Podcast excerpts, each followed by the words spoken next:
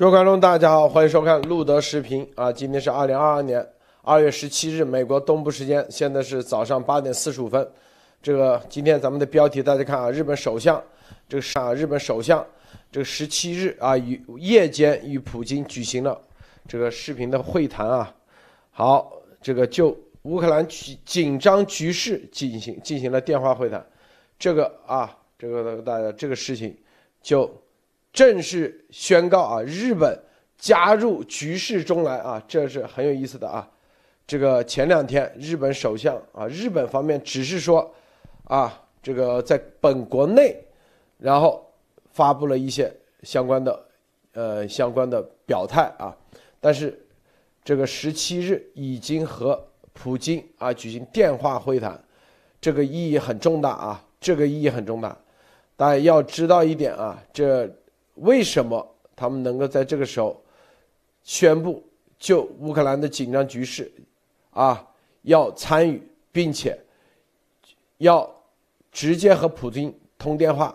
这里头事情很大啊，事情很大，因为牵扯牵扯的各个方面，日本啊自己了解完以后知道必须得加入进来，因为他他们也意识到这里面的事。离最就离不开日本啊，就是日中俄之间的联盟，因为对于日本可以说这个抉择是很难很难做最终的啊判断的。但是啊，日本和普京的电话通完，实际上啊，未来历史你们就会看到这个这通电话其实就宣告啊，日本是这个局里头的关键因素、关键要素。之一啊，不亚于中国，啊，甚至不亚于美国。待会为什么这样？我们待会节目中深入来说。待会，当然了，最呃，这个乌克兰的局势到底怎么样？这个完全验证啊，咱们昨天节目里所说的这些啊。但是真正的时间就是二月十八号啊。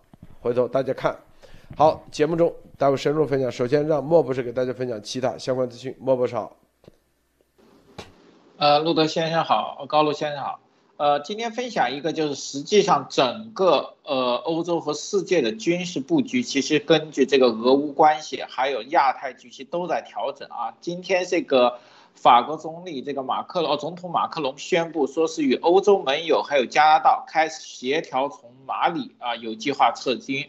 啊，这里面就是说，现在整个欧洲的军队，北约的军队开始重新的大规模的调遣啊。大家知道，这种调遣一定是未来应对更大规模的情况。特这里面还有一个就是说，虽然俄乌局势现在非常紧张，但是英国和美国对这个亚太地区的强化仍然在升级。这说明什么？时刻提防着中共在亚太、台湾海峡的动作，实际是英美的重要一个环节。特别是今天，英国和美、澳洲这个通话以后，英国首相宣布斥资三千四百万英镑，要强化印太安全。而且这些都是什么装备和这个武器呃武力，也就是说，英国跟澳洲已经开始联手在东亚地区开始部署军力了啊，而且提高的很快。呃，这两天还有一个就是由于香港的这个疫情数字持续攀升啊，然后中共开始开始下这个强令了，特别是前两天这个。呃，叫做林郑月娥啊，很配合的说，香港需要这个中央的支持啊。今天这个习近平就亲自发话了，说什么？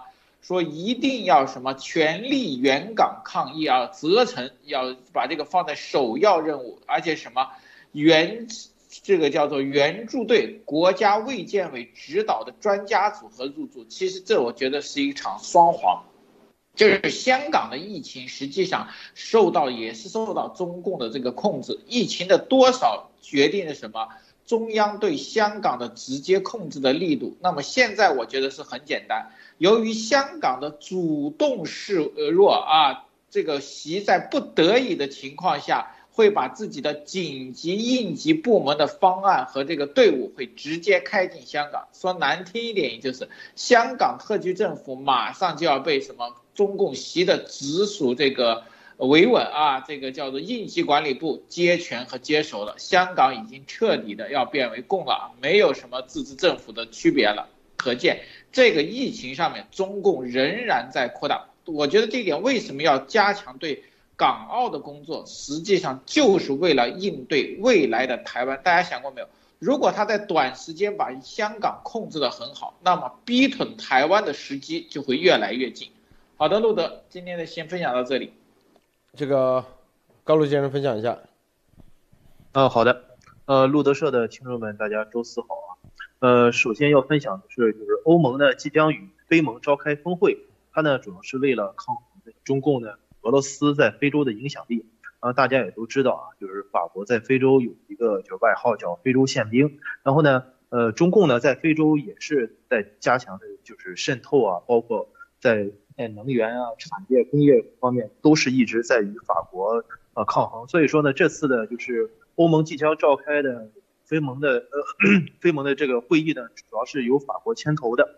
呃，昨天呢，就是欧盟呢，就是呃高级官员在二月十六号周三呢，就跟俄罗斯呢。就是为缓解乌克兰紧张局势呢，采取具体和切实的步骤呢，他们就这他宣布了，就是同时不不怕莫斯科对欧盟关关闭天然气管道。那么咱们路德社也都说了啊，就是说俄罗斯现在最大的杀手锏就是能源牌，但是欧盟现在这时候就明确表表示出来，就是说我不怕俄罗斯掐断天然气，也就是说他们现在与乌克兰共同面对呃就是俄罗斯的就是。呃，挑衅以及等等，呃，欧盟已经想好了相应的对策。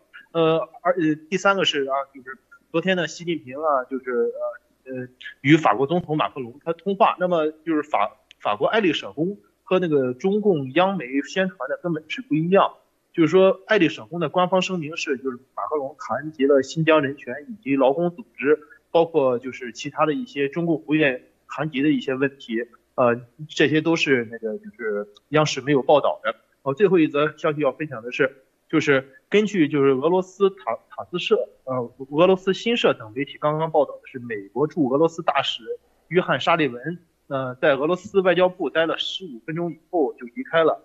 然后报道称呢，沙利文并未回答记者有关此行的目的，也没有确认是否收到了俄方对呃安全保障问题的这么一个回复。好的，谢谢陆子先生。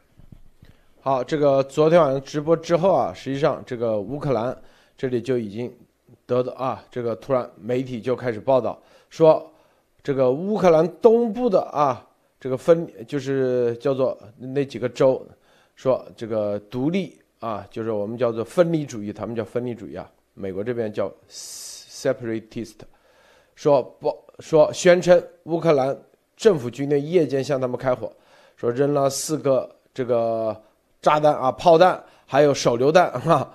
俄罗斯官方立马转媒啊转发，然后说卢甘斯克称啊，这个这是俄罗斯卫星通讯社说卢甘斯特现在啊局势严重恶化，说乌克兰的政府军啊向这个五个居民的点开火，说向这个卢甘斯克共和国五个居民点开火啊，这是乌乌克兰这啊就是俄罗斯这边宣称的。然后我们看啊，这个美国说看到了一些俄罗斯的军队啊，正在逐步逼近乌克兰的乌克兰的这个边界啊，正在 stalking up on blood，就正在打鸡血啊，就是所有的这个一触即发的感觉啊。所以就是昨天节目之后啊，这欧安组织监督人员也记录到乌东地区多起炮击事件。中共呢在抖音上，你看啊，宣你看抖音做的。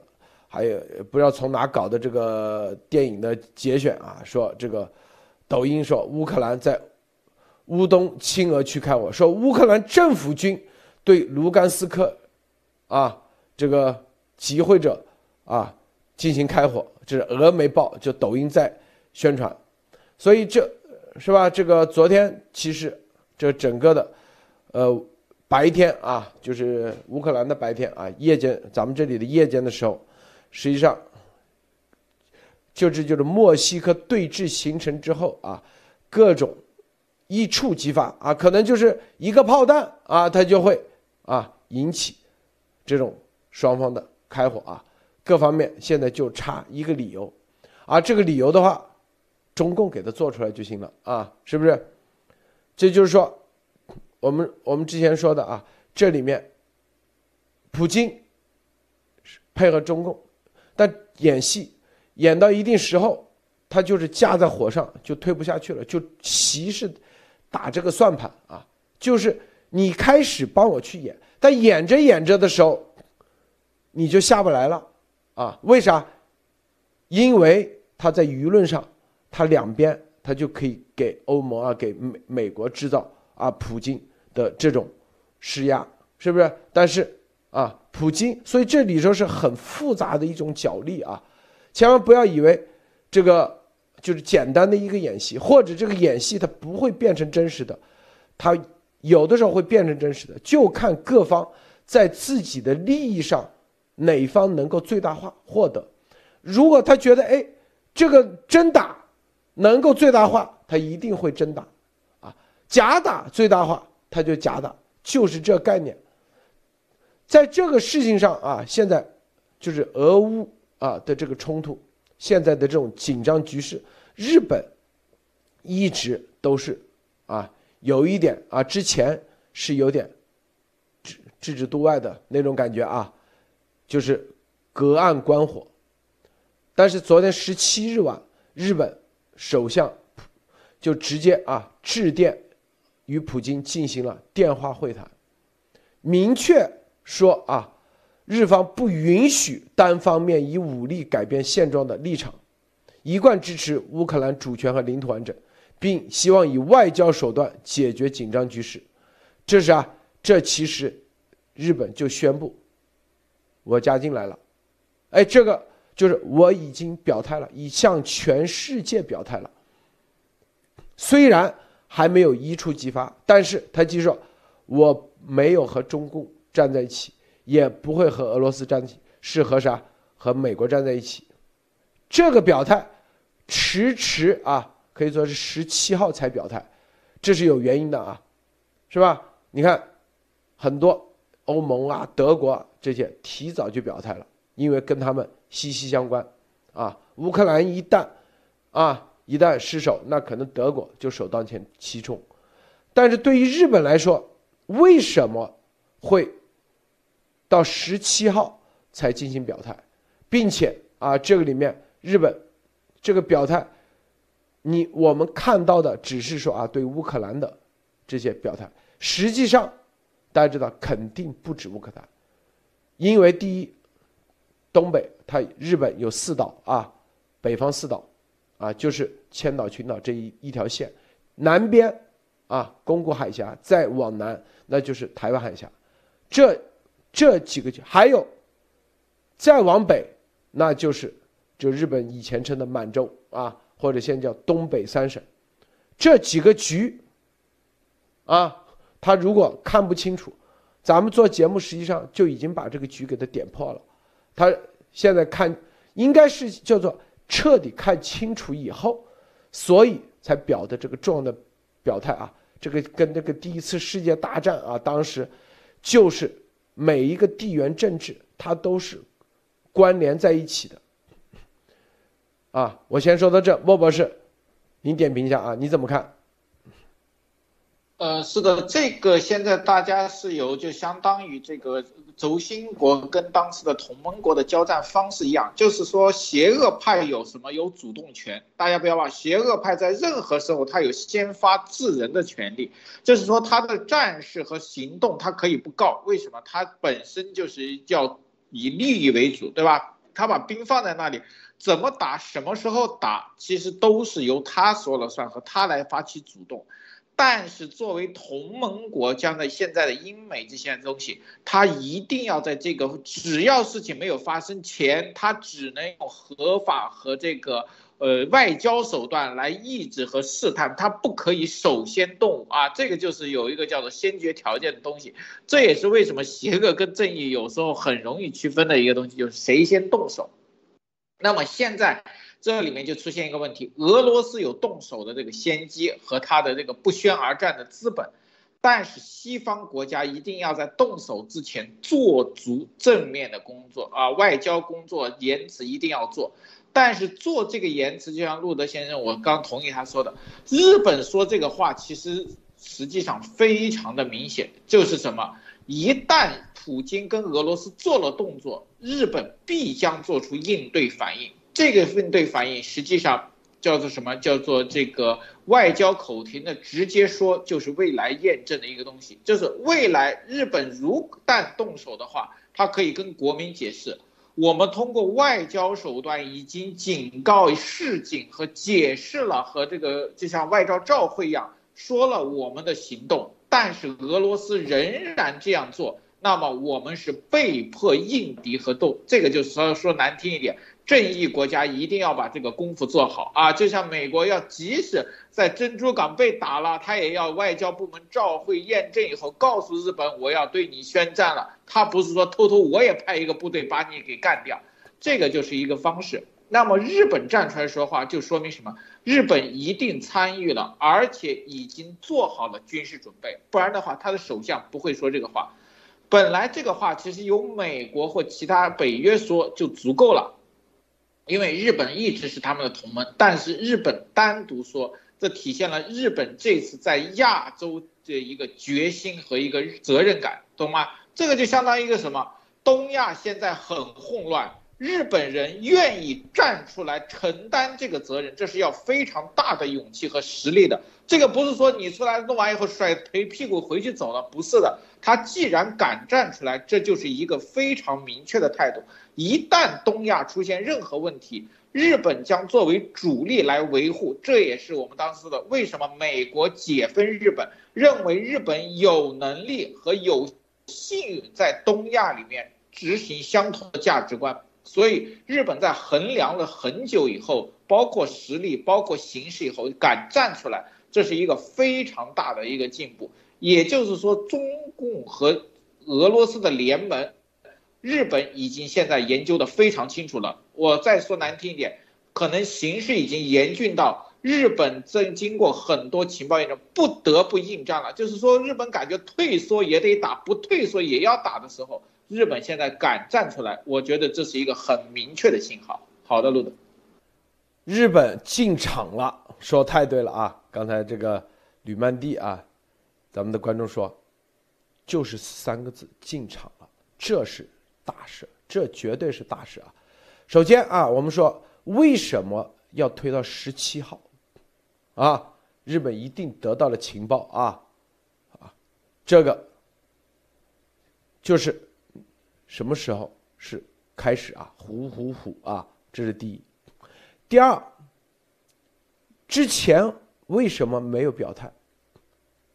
他们也是要得的情报，因为如果这个局势只是和乌克兰单方面有关的话，日本没必要去表态，没必要得罪俄罗斯，啊，你这个话是绝对得罪俄罗斯的，是不是？说啊，你传达日本一贯支持乌克兰主权，说白了就是，就是要俄正儿八经宣布了跟俄罗斯是对立的啊。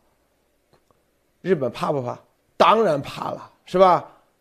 北方四岛，俄罗斯有核核核导弹，俄罗斯的现在跟中共联合对日本的威胁，那首当其冲的毫无疑问，他要冲破这个千岛群岛，第一时间，日本就成为啊他个刀下鬼。如果处理的不好的话，第一时间就会成为这个战场中的前面的炮灰啊。但是，日本为啥？因为他知道，他们通过情报，通过各方面已经知道，乌克兰这个，啊，只是演个戏而已，真正的，是东部，真正的就是，啊，就是，他知道，不可能，仅仅，乌克兰这个局势，就是，他也在观，到底是真演还是假演，啊，这个演到什么程度，然后还有。他到底是声东击西啊？这个项庄舞剑，志在沛公。这个沛公到底是谁？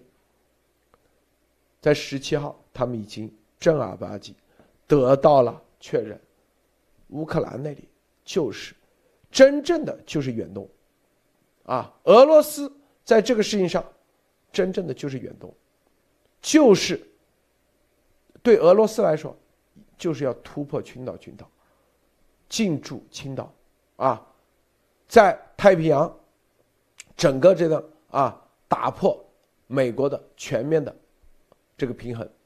大家看啊，你看，很多人说啊，为什么说这个台海是很关键？你看，日本这几个千岛群岛，啊，这几个北方四岛这里头，大家知道啊，这个现在所有的，如果啊要去美国，要出把产品出口到美国，如果台湾海峡被控制的话，现在啊也有人走白令海峡这个航线。到美国洛杉矶，但是中间你要知道，所有的航线是不可能是这样走的啊，除了航母是这种走法，很少有这种航线是这种，一般都是沿着海岸走的，就是它的这种游轮的航线都是沿着海岸走的。为啥？因为你出事了，是不是？你这就是。你投保就保险公司不会投一个你直接横穿太平洋的这种游轮的啊，这种是吧？给你做保，无论是游轮、货轮，为啥风险太大？都是沿着海岸线，离大陆架不会很远啊。因为安全，因为这个航线是成熟航线，一个电话，所有的啊国际。这个叫做这个救援，它有紧急救援队伍，它会立马上，就各国都会可以来帮助，是吧？然后挽回你的损失。比如说你这船抛锚了怎么办？你跑到太平洋中间，谁过来啊？是吧？没有这种预警系统，所以游轮大多数都是啊走的沿线，你去看啊。所以你到美国，如果走北边的话，都得要经过俄罗斯。这是你想，但是如果这个北方四岛是连成一条线，没有被俄罗斯控制的话，它可以走这条线，然后再走这里，啊，这里有些岛屿，然后再到阿拉斯加，看明白没有？啊，这个沿线的岛屿可以做补给或者做救援。但是如果你这北方四岛断的话，那所有的。你就得走这里了啊，走这里，看到没有？这个，所以说北方四岛这个航线是非常非常真正的生命线啊。另外一支生命线南边就是咱们说的啊，这个台湾海峡和南海，所以很多人知道啊，你你想想，台湾海峡和南海一旦被中俄联手控制。就日本，如果这个千岛群岛又被控制，等于说日本、韩国那就是瓮中捉鳖了，基本上就是死死国。我跟你说，只要经济封锁，他必死无疑，他只能妥协，是吧？你看，这就是啊，日本一定看清楚了，这就是为了台湾海峡对于日本来说极其重要。北方四岛也是极其重要，而这两个点，啊，都这一次都准备有所突破。俄罗斯也想趁势突破，中共也想利用俄罗斯的这种突破，来彻底啊，最终就是为了台湾，就袭嘛，就这个意思啊。东海，你看青岛，青岛只要这里一驻扎，那只整个就进入。太平洋区域，日本如果想在这里啊，想在这个宫古海峡参与插手台湾的事情的话，这个青岛一出来啊，你还有还有机会吗？但这个地图啊，它是球形的，所以你看的好像离得很远，离得很远，不是这样的啊。这因为地图有变形的啊，因为是球形，实际上比这个要近得多啊。就青岛的位置比这个离宫古海峡要近得多，所以我们就说啊，你看这里头，这个国际上也看清楚了，就说啊，这个《世界日报》也说，这就日本打电话给这个普京，似乎是为中国中国正向钓鱼岛和台湾海峡施加压力而说的，这表明岸田首相认为，对乌克兰局势，日本也不能隔岸观火。钓鱼岛就牵扯到宫古海峡，千岛群岛就牵扯到北方航线，这两条航线，这都是生命线。对于日本来说，它必须得立即抉择。而在于俄罗斯的局势啊，就是俄乌局势，他已经看清楚了。我相信中共也在日本啊，你看。丫头为什么说能去日本和英国两个地方？他之前放话，其实就表明了日本、中共在日本的渗透啊，这个渗透有多深？日本渗透是最早的啊，日本的这些政客那肯定是绝对大多数都是精致利己主义者啊，就是赚钱，说白了，赚钱命都不要了。但是啊，我告诉大家，咱们节目中。点破的这些点，啊，很多人是觉得好像只有咱们的几万观众看。我告诉你，那都是最牛的，很多最牛的国际政治的专家来看这些，看完以后就彻底明白，然后再通过自己的渠道再去了解，啊，然后试探测试一下信息来源可靠性，再通过啊一点事情测试一下中共的反应，他就得出判断。这个俄乌的冲突，啊，就是声东击西。日本如果不站出来，日本如果在这不提前表态，啊，接下来日本就会彻底啊，可能未来两百年、三百年，日本都会翻不了身，永远翻不了身。这就是啊，所以啊，因为首相表这个态。他是要面临巨大的各种压力的啊，就是他一定是国会里面已经通过了啊，内部议会为啥要面临中国对日本的经济的啊接下来的制裁或者是报复？第二，他甚至要面临日本本岛内的中共的一些特务对他的啊刺杀或者啥？第三，俄罗斯，你这表态完以后。俄罗斯说白了，就日本就是，你千岛群岛绝对不会让你突破，拼了命都要。第二，东北局势拼了命都不会让你进驻。第三，是吧？青岛这个，我们日本一亿人站出来，要阻挡你俄罗斯啊的全面的这个扩张。表面上是表的乌克兰，实际上就是。别忘了啊，这个中共啊最怕的，其实在东北亚这个局势里头，日本我们前几天就说是关键关键的一个角色。我们前段时间无论说这个东北三省还是千岛群岛，就等的就是说白了日本啊进场，日本的表态，这个可以说是啊关键中的关键啊。这个高露先生分享一下。啊，好的。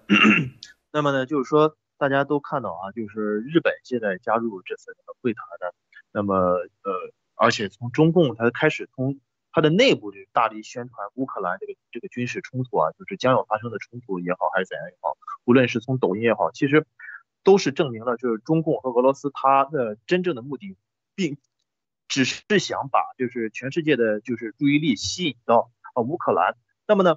它这个冲突是否升级呢？其实主要还是看这个后期，嗯嗯，能否给就是各个国家带来什么样的利益。那么此时呢，日本首相呢，他现在就站出来发表的这个声明呢，那么大家也都知道啊，就日本首相是经常换，他既然敢说呢，那么也就是说他肯定是得到了日本政界的这么这么一个授权。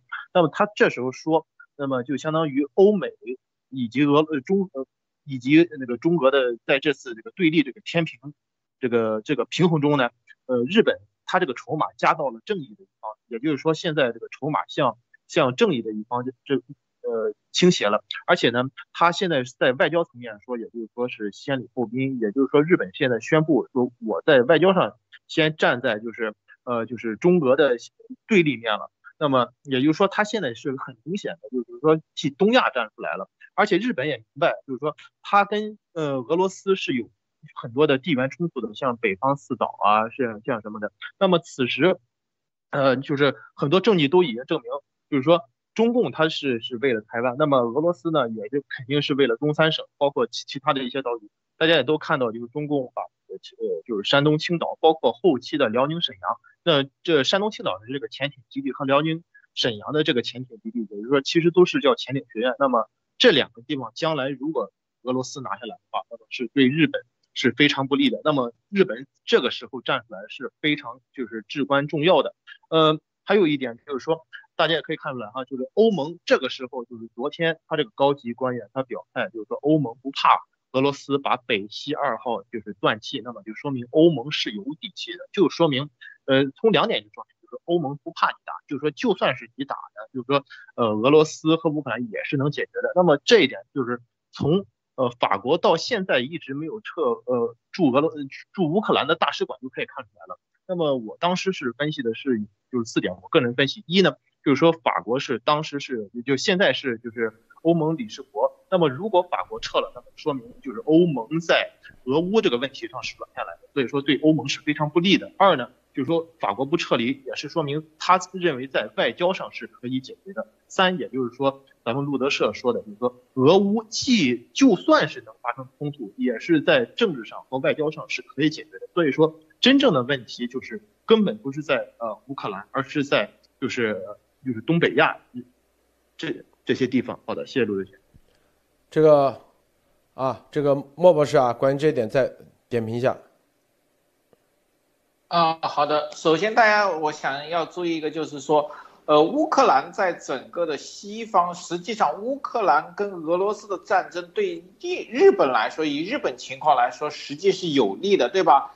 你的潜在的对手注意力在另外一方面，而且他即使获胜是以欧盟这个为主的，对日本没有任何的直接损失，而且可以减轻日本在东亚的压力，对吧？这是一个很好的事情。这个时候，日本不但不需要站出来，实际上静观其变，对日本来说，这个普通来说的话，利益是更大优化的。但是在这个时候，日本站出来，实际上有一个明显的意思，就是提醒俄罗斯，虽然你的俄乌的这个冲突现在吸引了世界很大的注意力，但是我们有情报，你在东亚地区的动作，我们是很警惕的，而且已经有迹象表明。我们可能会受到这个方式，我们要有一定的采取行动，这才会出现这个声音。否则的话，在别人打打另外一场战争的时候，你这时候跳出来，实际真的是不讨好。还有一个问题，大家想过没有？就是日本在跟美国解封了以后，如果中俄联手，对日本来说是一个非常不幸的消息。大家知道，整个日本的西面和东面。将巨面临巨大的压力。日本是一个能源输出国，如果它的东西南啊，除了东边以外的上北左西下南全部被中俄控制，日本的国家安全和国家能源基本上基可以被中俄掐住了啊！这对日本来说，整个国家陷入了一个被包围的趋势。如果俄罗斯在青岛的海军再继续膨胀的话，那大家想过没有？日本有可能会在太平洋地区是变成整个中俄第一打击链，日本肯定不想面对一个。那么现在日本有一个方式，日本其实对整个的北方四岛，还有整个东北，还有这个叫海参崴地区，实际上日本也是非常心热的。这个心热跟以前的侵略已经不同了。如果日本这次完成了在东亚地区对中俄打击啊，我认为是打击，未来必然有一场冲突。那么大家想过没有？以前日本非常眼馋的海参崴地区、东北地区，包括朝鲜半岛，都会变成亲日的一个领域。这个领域如果跟日本进行一个非常平等的贸易共同体的话，日这对日本是非常非常有利。日本多少年的啊，说难听一点，他们想靠武力得不到的，用和平的方式，它可以得到大片的土地和资源的时候，这对日本整个国家是非常非常重要。而且对日本，我觉得五十到一百年都是有好处的。我相信日本整个政界应该是统一了一种声音，这次愿愿不愿意冒和。想不想冒这次险？我相信日本已经做出了决定。好的，路德。对，所以这个电话啊，就入场啊，入场，这是关键。所以你看，远在乌克兰，日本都入场，日本都入场，你就知道这里头啊有多，这个真正的真正的声东击西，真正的关键点就是亚太、印太区域。所以美国啊，这个印太区域指挥官以及美国这个布林肯都已经为什么这段时间天天就在印太啊，就是拜登啊。处理俄乌的事情，国务卿布局印太，啊，这里头是吧？所以这里就中共啊背后习就是他打着这个算盘啊，这是为啥叫做指挥中心？因为他这记住现在这个起真正的招还没开始，还没开始啊！告诉大家啊，为啥？这只是哪就是就是。排排兵布阵，排兵布阵里哪些是真的真功还是假的？哪些是实的？哪些是虚的？双方都在判断中，啊，双方啊，到底是哪个是阳功，哪个是用哪个方式来真正的啊作为他的尖刀？这些，因为现在的战争啊，现在的它已经是混合战争了，美国已经明确了。是不是乌克兰也说了，混合战争是啥？网络、信息、舆论、宣传、病毒，啊，定点清除是吧？斩首、太空，这所有的，这都是混合，混合在一起，到底它是用哪个作为尖刀？因为现代战争的概念啊，和之前最大区别，不可能再出现二战。啊，几百万这个大决战，坦克大，为啥？因为它已经是三维、四维、五维的立体作战，任何一个维度，你只要你判断错误，可能你的你就会被别人一下解决掉啊！因为现代战争的特点就这样，是吧？当你押宝压在啊某一个方面，实际上另外一方面，可能就别人就可以把你给办掉啊。你在某一方面强，但另外一方面很弱的时候，你防不住的时候，实际上，你就给别人给办掉了啊。它是转，就是它的优势，不会像，你看不会像二战那个时候一样，你的优势是二战的优势，是不是？就算你有优势，你还得一点一点一点去打。一战那优势是很难区分的啊，是不是？二战啥？你看，美国维度比日本高，两个原子弹结束，这就是，就是你当你建建立到更高一个维度的优势的时候，你是瞬间你就可以让别人啊，这个战争就有权利宣布结束。但是现在啊，不仅仅是有这个了，还有这么多科技是吧？斩首啊，信息太空。每更重要的病毒还有超限，这里每一个方面，它都会成为啊决定战争胜负手的关键点。啊，看到没有没有？但是它一定啥是要建立一个什么呢？虚虚实实的，就是创造机会，把这个东西往往外一扔。所以哪个是实，哪个是虚，这个很关键。就像，啊，这个美国当时扔两颗原子弹，是吧？大家知道，如果你的飞机飞不到东京上空，你就算有原子弹，你也没有没法，是吧？没法扔下去，这是第一点。第二点，那所以冲绳岛就至关重要，因为。冲绳岛飞机的起降，就可以直达东京，日本本土，是不是？二战之后，前苏联，苏联海军的整个的战略就是它的打法，大家知道是什么打法吗？第一，海面的舰艇，啊，一定它不是这种，像那个美国是叫做这个集群啊这种方式啊。是啥？每一艘军舰就怼啊，每一个军舰就啊装了大量的各种导弹啊，什么防空武器啊，什么导弹都有。海面的主要是啥？就是吸在两就是和美国的航母对垒的时候，是吸引你的火力，吸引你的注意力，让你啊，就是盯着这个四面八方，它的四面八方啊的一艘艘巡洋舰，它不是舰队，是这个巡洋舰从东边来，那个从西边来，让你自己自乱阵脚的时候，发起致命一击的是潜艇。核潜艇，所以它是所有的海面上的舰队是掩护海底的核潜艇，最后发生致命一击。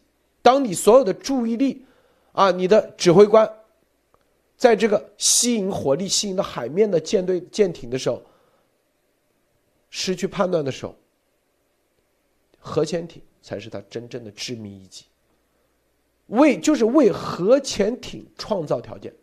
因为俄罗斯的核潜艇如果没有陆地的啊海面的舰艇吸引的时候，俄罗斯的核潜艇，美国也可以一个个给你灭掉。因为美国啊，它发展了很多种方式来灭俄罗斯的核潜艇，有专门的这个核潜艇啊，就水面的预警机，有水底的这种探测，还有水底的啊各种核潜艇，但是。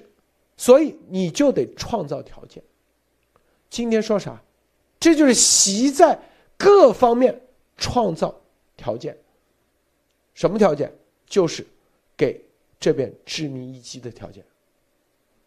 无论啊，俄罗斯局势、俄乌局势，啊，北方这个局势、那个局势，所有的就是吸引注意力。吸引完以后，有一个东西，它是真正的致命一击。啊，是吧？那就是我们的判断啊。但每个人、各个地缘政治专家或者是啊国家安全专家都有各自的判断。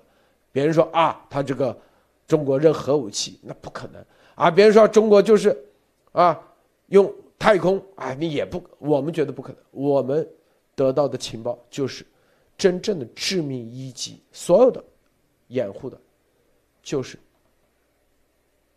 生物武器，朝鲜生物武器，最终最终是用这个致命一击。当然，致命一击还啊，就是新型的战争的方式。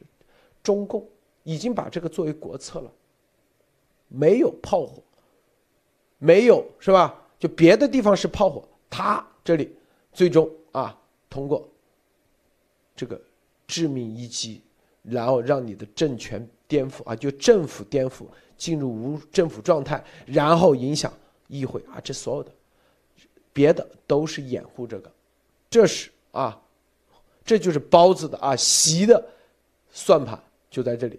这个高露先生，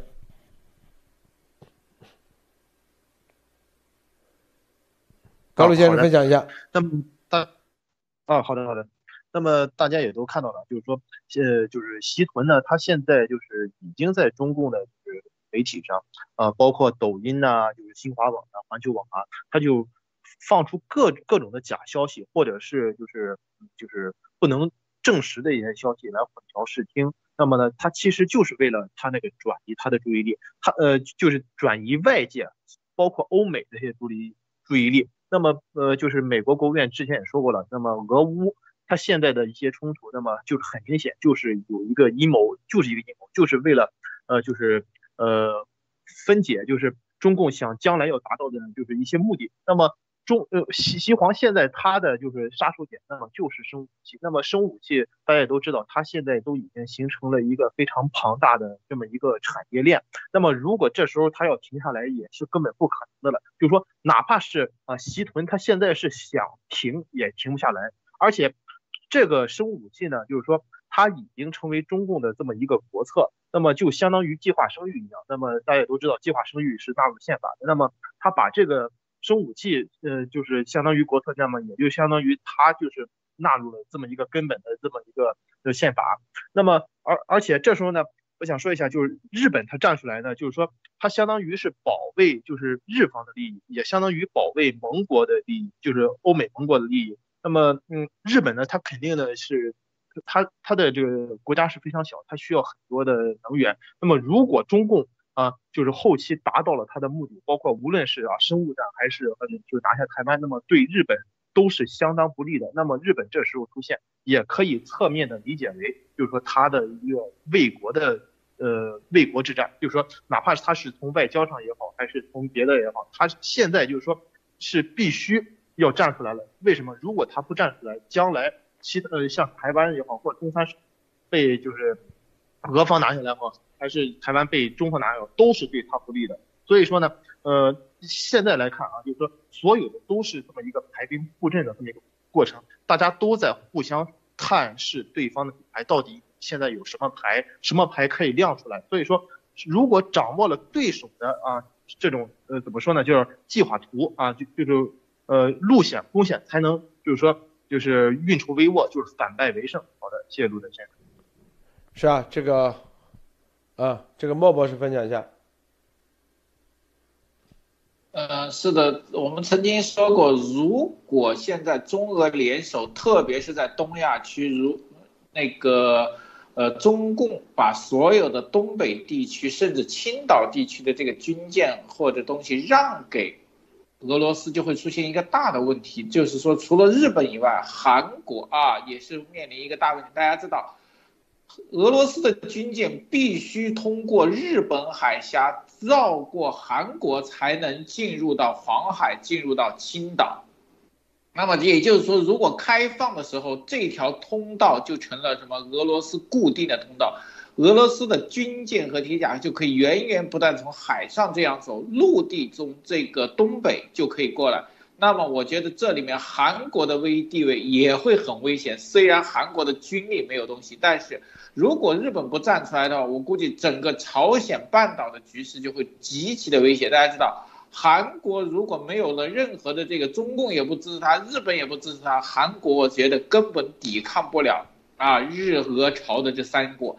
但是这个三国对日本的国际，大家知道甲午海战为什么打，其实就是这个问题。朝鲜半岛的地区。和东北地区的利益对日本来说是致密相关的，这是就是说，日本当时没有海军，组建了海军也要跟中国的这个北洋水师打一仗，就是为了这个地区。那现在日本的海军已经不弱了，他不可能眼睁睁看着这一区的利益让中俄重新拿到手啊！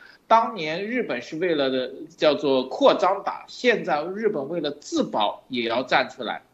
还有一点，大家知道，日本最近的军力得到美国了以后，它其实海军的军力其实得到了巨大的提升。这一点上，我相信中俄也是很清楚的。所以我觉得这个上面有一点是俄中俄想试探试探这个日本的这个反应，没有想到日本这次绝对是站得很坚决。我相信是出乎了俄罗斯跟中国的这个意料之外，特别是日本首相是直接跟普京对话。他没有什么外交部宣言啊，外交什么，这个级别就已经相当高了。说难听一点，该说的话和该说的危险已经都可以说了，因为没有比首相更高的了。他一定说的是最高等级的决定和东西，而不会什么什么大使见面在那没有。那么他们说的事情的严重程度和关系程度必然是最高等的，相当于关系的两个国家未来的走势。那么最终的具体我们不知道，但是一定决定着俄罗斯的一定的方向，这一点上不能小看日本。好的，路德，你看这是国际的海运图啊，这是航线图。你看现在日本啊，都是要进去，啊，先到这个这个俄罗斯的那个叫啥港口啊呃，然后再走北方四岛这个这条线。现在俄罗斯说北方四岛这个属于他们领海，所以你看是不是要避守嘛？这就相当于南中国海，啊，中国是属于他说是属于他领海，像北方四岛，美俄罗斯说属于他领海，美国说这不是，这属于日本海海域，啊，所以哦对，这里头地缘政治这块看明白没有啊？这里头真正的就是这条生命线，东南东亚，这是生命线。我告诉你，这绝对的。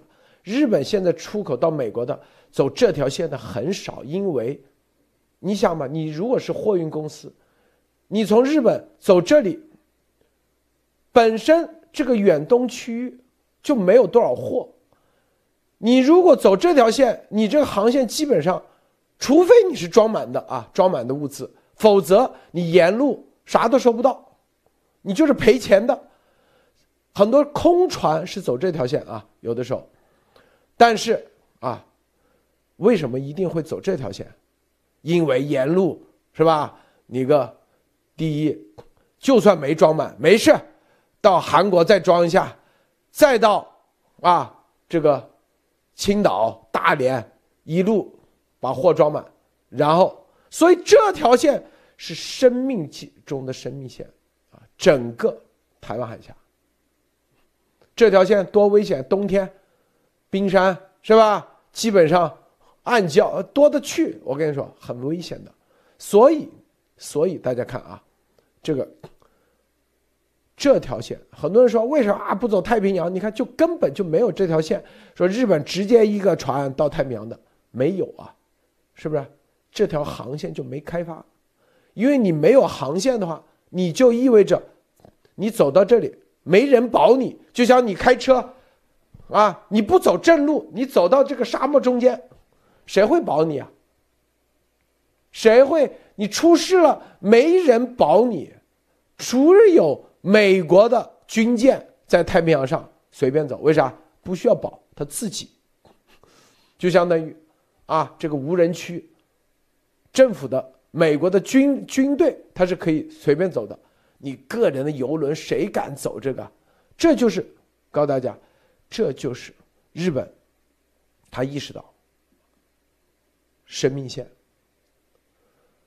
记不记得我们之前说过，中共只要对。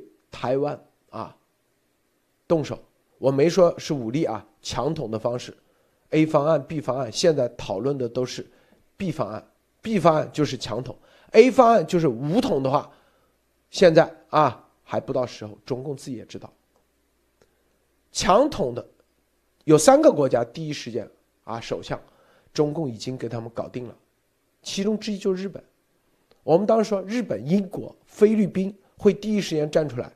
他们会用很委婉的方式，我们尊重台湾人民的自点自己选择，是吧？为啥？我们那时候留这个海彩蛋放在这里，因为日本他也会打自己的小算盘，啊，因为里面有精致的政客的自我利己主义者，以及内部政治家族啊被中共长期捆绑。第三。啊！如果不这样说，中共就让这些政治家族直接啊，直接让你企业破产，你在你的和你有相关利益的各种财团破产，中共有这个本事啊，所以他们已经做好了这个，谈好了啊，但是这个局势看没有啊？咱们说的这个局势，前段时间做的铺垫就是。说白了就是告诉我们，就就是告诉日本这些政客，别做梦了，别人是要把你日本一锅端的，啊，这个日中中俄联手绝对不是说简简单单啊，是真正的就是啊，日本都要一锅端，所以他们一定啊进行了内部一系列的啊。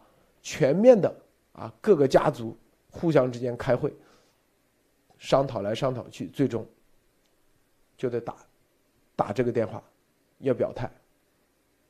这个表态，接下来一定会发生一个重要的连锁反应。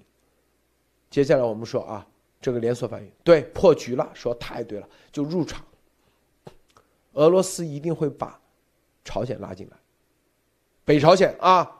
因为打日本的，就是北朝鲜，因为大家看这个日本海，日本海这个海域啊，北朝鲜，它是在日本海里头，是有很大的面积的啊。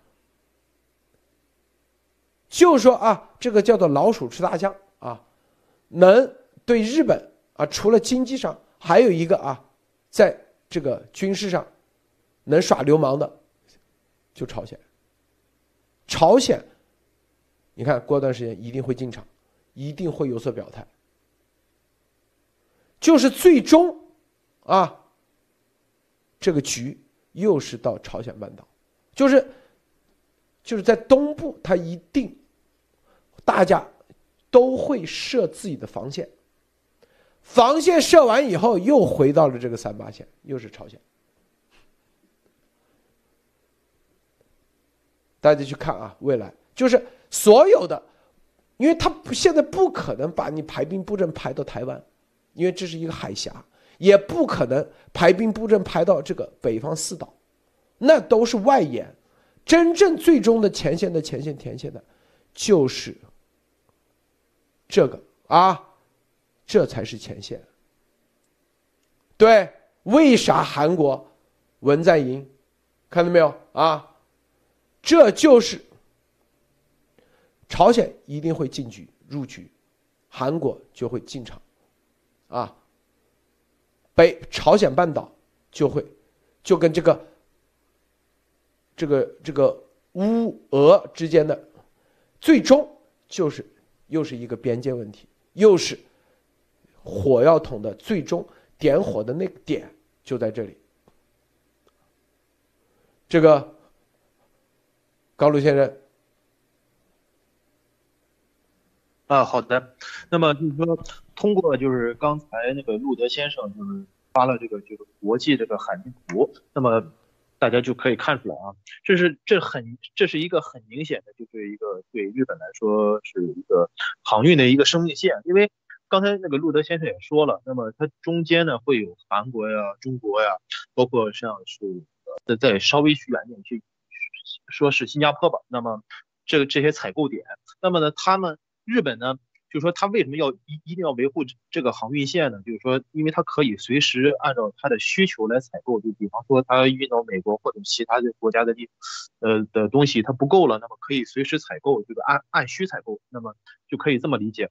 二呢，就是说，呃，俄方呢，它这个军舰呢，就是说，它将来如果它就是中共把它这个计划，就是包括无论是黄河计划也好，还是什么计划也好，那么达成了以后，那么呃，就是俄方的代价肯定就那么就是拿下就是青。岛和东三省，那么刚才也说了，那么青岛和和那个就是包括沈阳，它是有潜艇基地的，那么是肯定是有利于俄罗斯的海军的。那么呢，他如果拿下这两个潜就是就是海军的大基地，是对俄罗斯是非常有利的，因为他这样的话，最差最差就可以掌握了东亚。那么他掌握了东亚以后，也就是说俄罗斯就达到了他的就是他之前的一就相当于振兴就是。沙俄的那那种很很长远的那种目的，那么在东亚呢，那种说，也就是说是俄罗斯，那么真就成为了真正的亚洲第一，然后中共呢，他就一直做俄罗斯的小弟或者干儿子也好，那那么他就呃成了就是呃亚洲第二，那么所以说呢，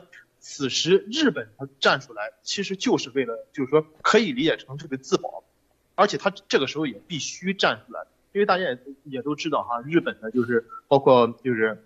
海军能力包括反舰艇能力，那么绝对可以说是亚洲第一。所以说，呃，无论从军事角度也好，还是地缘政治也好，日本站出来，这绝对是怎么说呢？呃，就是是是改变局势的至关重要的一个呃局势。呃，最后呢，就想说，你看，呃，大家也可以从现在的就新闻也看，可以看出来，那么北韩呢，现在最近有很多的军事动作，无论是。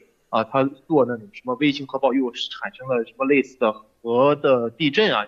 就核地震啊，就是法官也说了也好，还是南韩将要呃将要就是即将出场和北韩进行一个互搏，那么其实都是欧美，包括就中俄的怎么说呢？就是从外交和政治上的这么一个较量。那么最后谁输谁赢呢？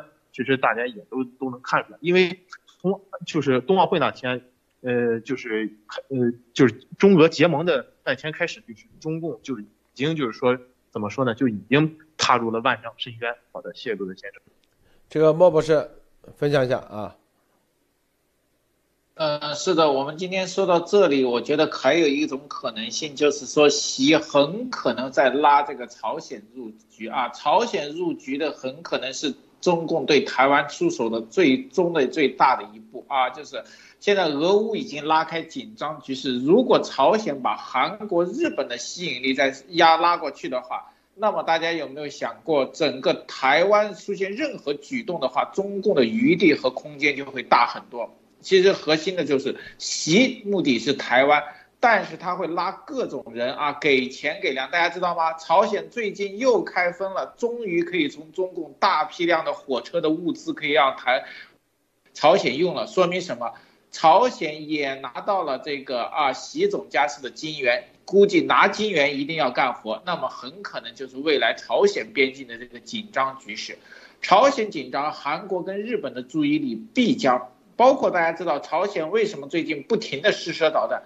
对朝鲜这个国家来说，试射导弹频率加快，实际是劳命伤根的，对吧？它能射的和资源就那么多，又射掉以后试射完，反倒真正打仗的不多了。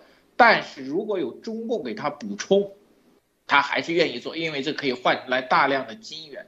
那么我估计着，如果朝鲜跟韩国开始紧张的话，包括日本海域在紧张的话，那我觉得是一个非常紧张的信号，就是台湾的战场啊，这个不管是逼统即将爆发。为什么习的布局基本上已经到位？就是这两天我们一直都在勾画习对整个台湾的这个布局，包括扰乱世界，阿根廷啊，把就。实际上就是什么？他在用整个世界各个地区的乱局，吸引美国、北约、日本的注意力和军力，为自己打台湾和逼统台湾创造空间和时间。这一点上，我觉得现在越来越清晰了。好的，鲁德。但你们为什么啊？朝鲜啊，在这里头啊？因为你看这个日本海啊，大家看啊，这地缘政治里头，日本海其实就是。朝鲜、韩国、日本和俄罗斯的一个内海，这个内海里头，朝鲜动不动就往日本海里试射导弹啊，试射。他说我对着公海去的，是不是？但日本海里头啊，这等于说这里头的整个日本海的秩序，朝鲜说了算了。他今天试射一下，明天试射一下，这是第一。由于你的不断的试射，你要知道啊，日本海啊，日本。这里所有的太平洋的海域，美国已经全部布局，毫无疑问。日本海，那谁负责？这就是日本，回头是背背部就是日本海，面部就是太平洋。太平洋的话，那美国已经布局，那日本海这就是一个大的，可以说是啊，大的背后啊，随时会被捅刀子。即就是从，如果从国家安全角度讲，是非常危险的，因为在这一片，美国啊有没有布局，是不是？至少这日本海，美国不可能停艘航母在这里吧？这极其危险的啊，极其危险。因为北朝鲜，它可以，由于为啥很多人为啥北朝鲜动不动就朝日本海射导弹，日本就要开始站出来。那个，因为他就是让你日本在日本海里头没有控制权，就是我就射导弹了啊，我射到公海，如果打到你了，别怪我，别怪我啊。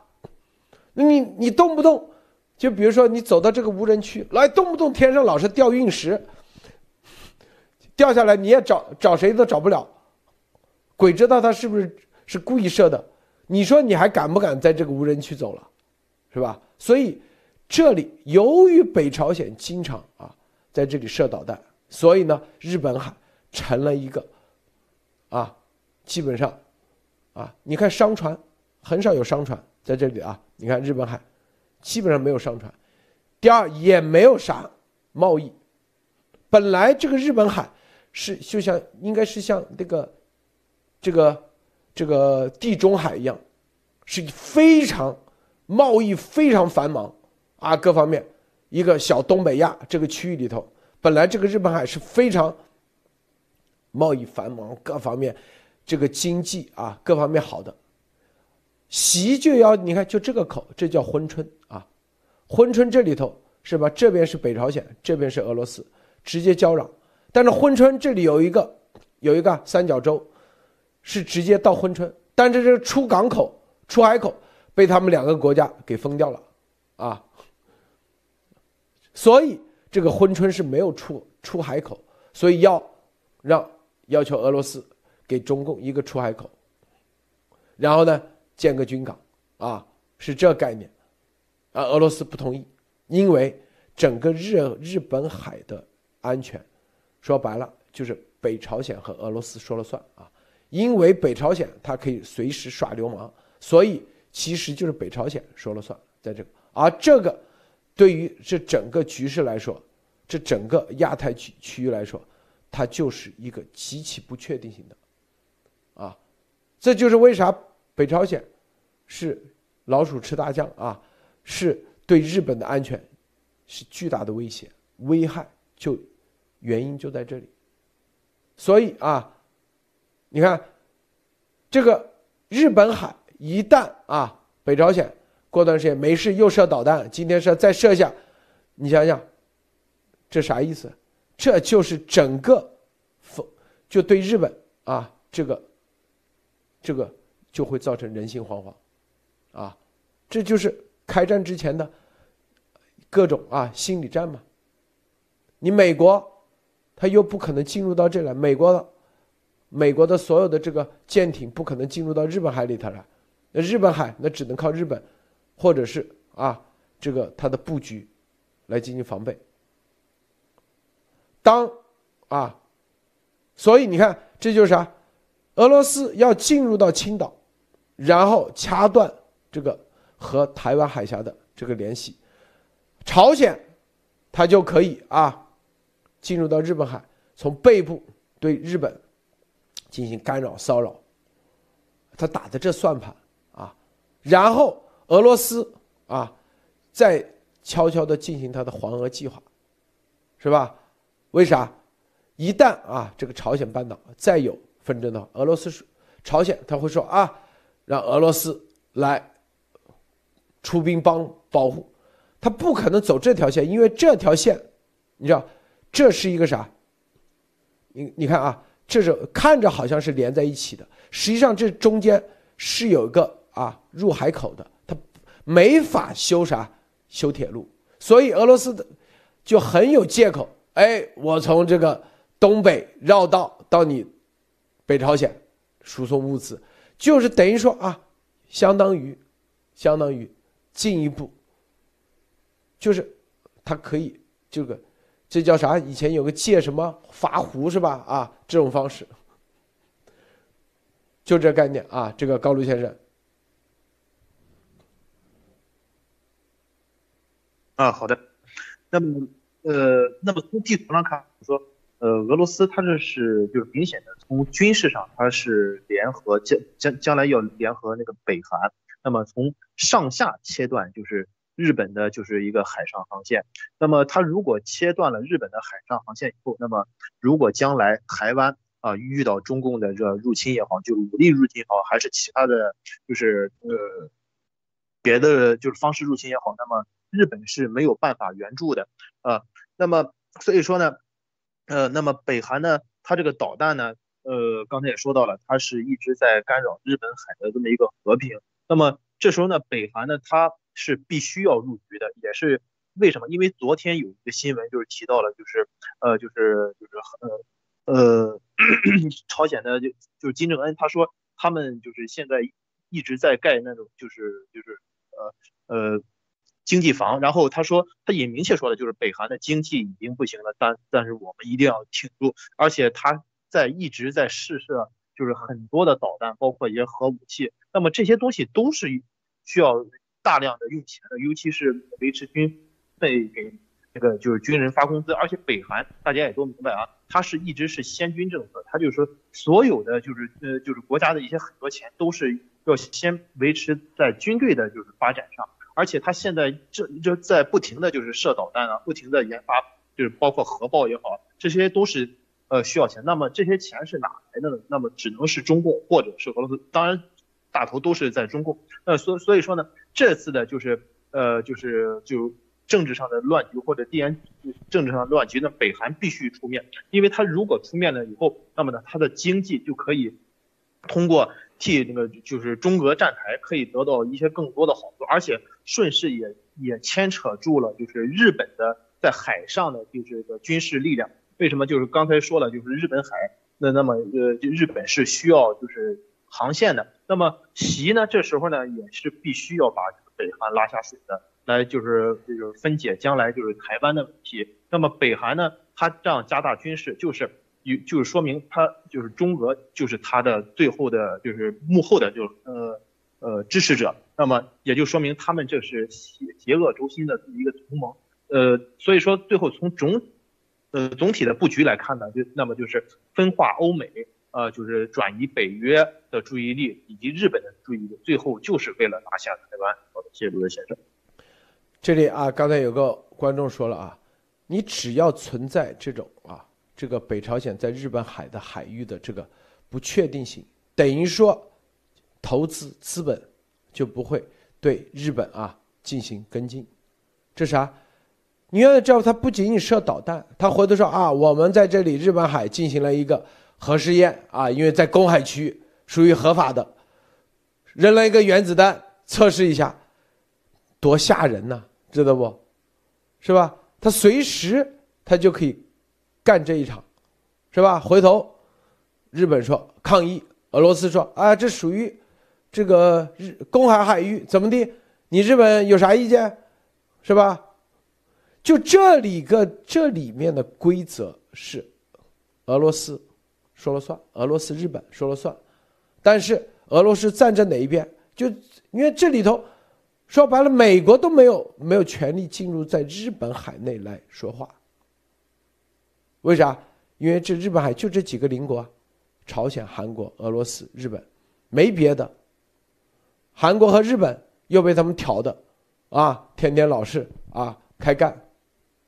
所以，朝鲜只要动不动耍些流氓，就是三啊，就是日本经常叫韩国啊处于中立，这个俄罗斯帮谁，那不就谁赢了吗？所以它是一在日本海这个局，它是一个这样的局，而这个日本海的局的话，又深深的决决定了这整个太平洋的这个区域的平衡。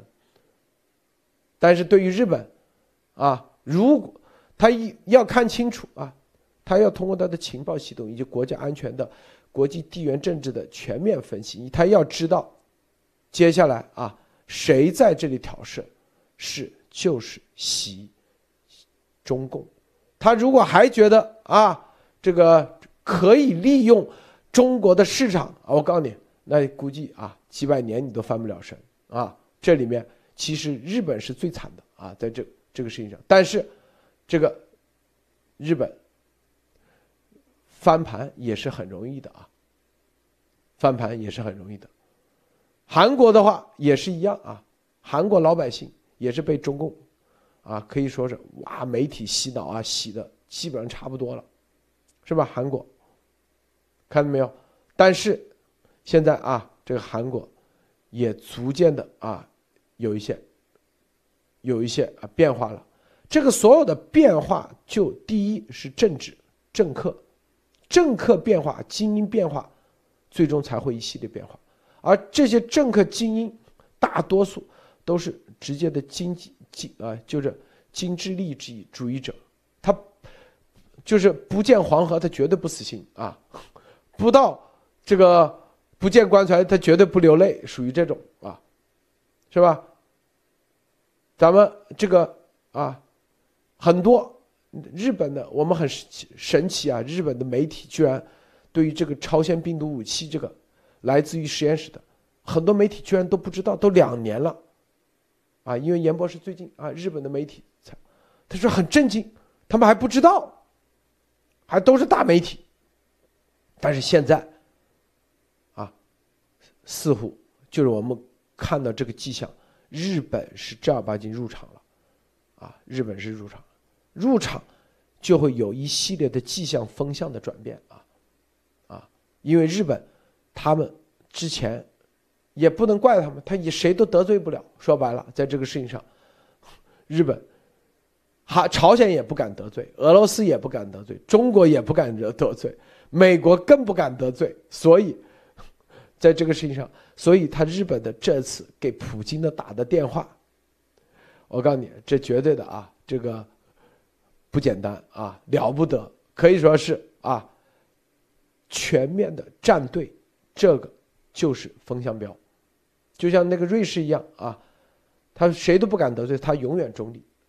但是这个事情上，瑞士，他不站队的话，他还可以活下去。但日本不站队，他就活不下去了啊！日本对日本日本岛这个国家来说，这个民族来说，因为历史上啊的这恩怨太多啊，所以他不得不站队。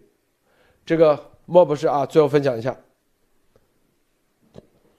嗯，是的，我们一直在说整个世界局势现在慢慢的又像二战时期了啊，邪恶的这个轴心国已经开始站队了，然后慢慢的其他的同盟的国也必须组织起来，这是没有办法的，不是说这个同盟国要什么对世界要威权那种，因为邪恶的轴心国的这个连接，大家都知道，中共给强给给钱给情报，甚至还帮着打仗啊，打网络超限战。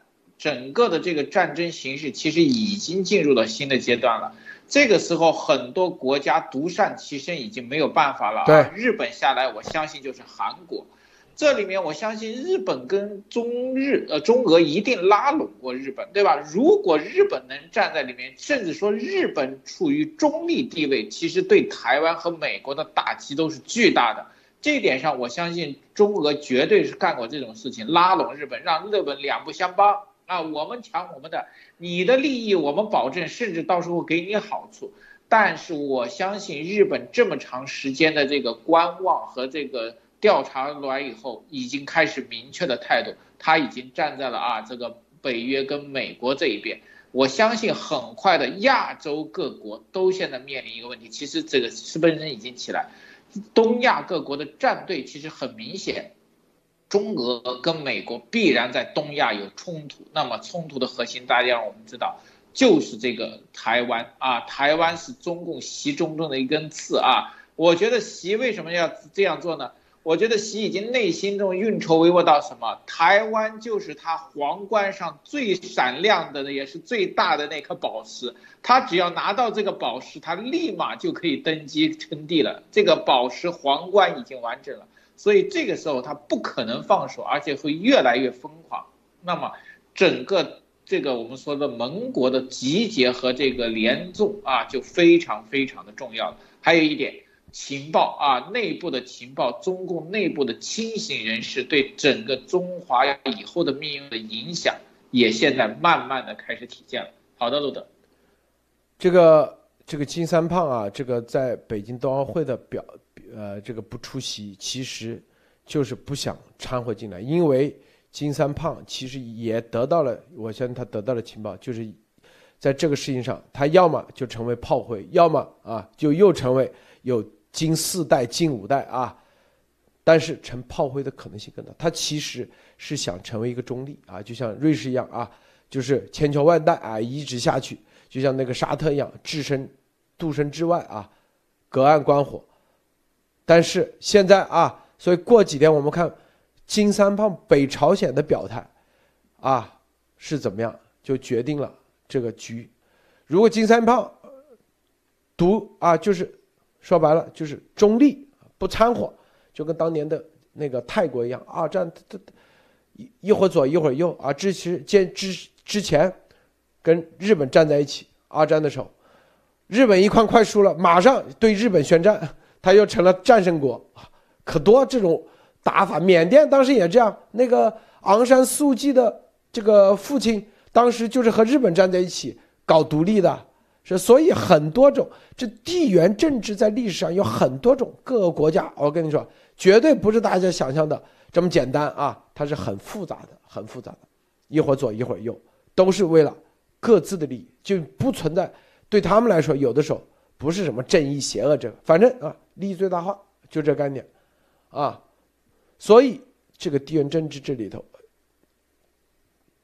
邪恶也会利用利益，啊最大化，正义也要学会啊，在这个地缘政治的啊，在让对对方选择的时候，到底选择哪个利益是他看中的？利益有很多啊，不一定是金钱才是利益之中啊，你的安全也是叫利益，是吧？你的尊严也是利益，这利益包括很多，所以咱们是希望的，就是这些中共用金钱来撬动利益，俄罗斯用说白了，他他的这个啊这种威胁来撬动这个利益，是不是让你跟着他们？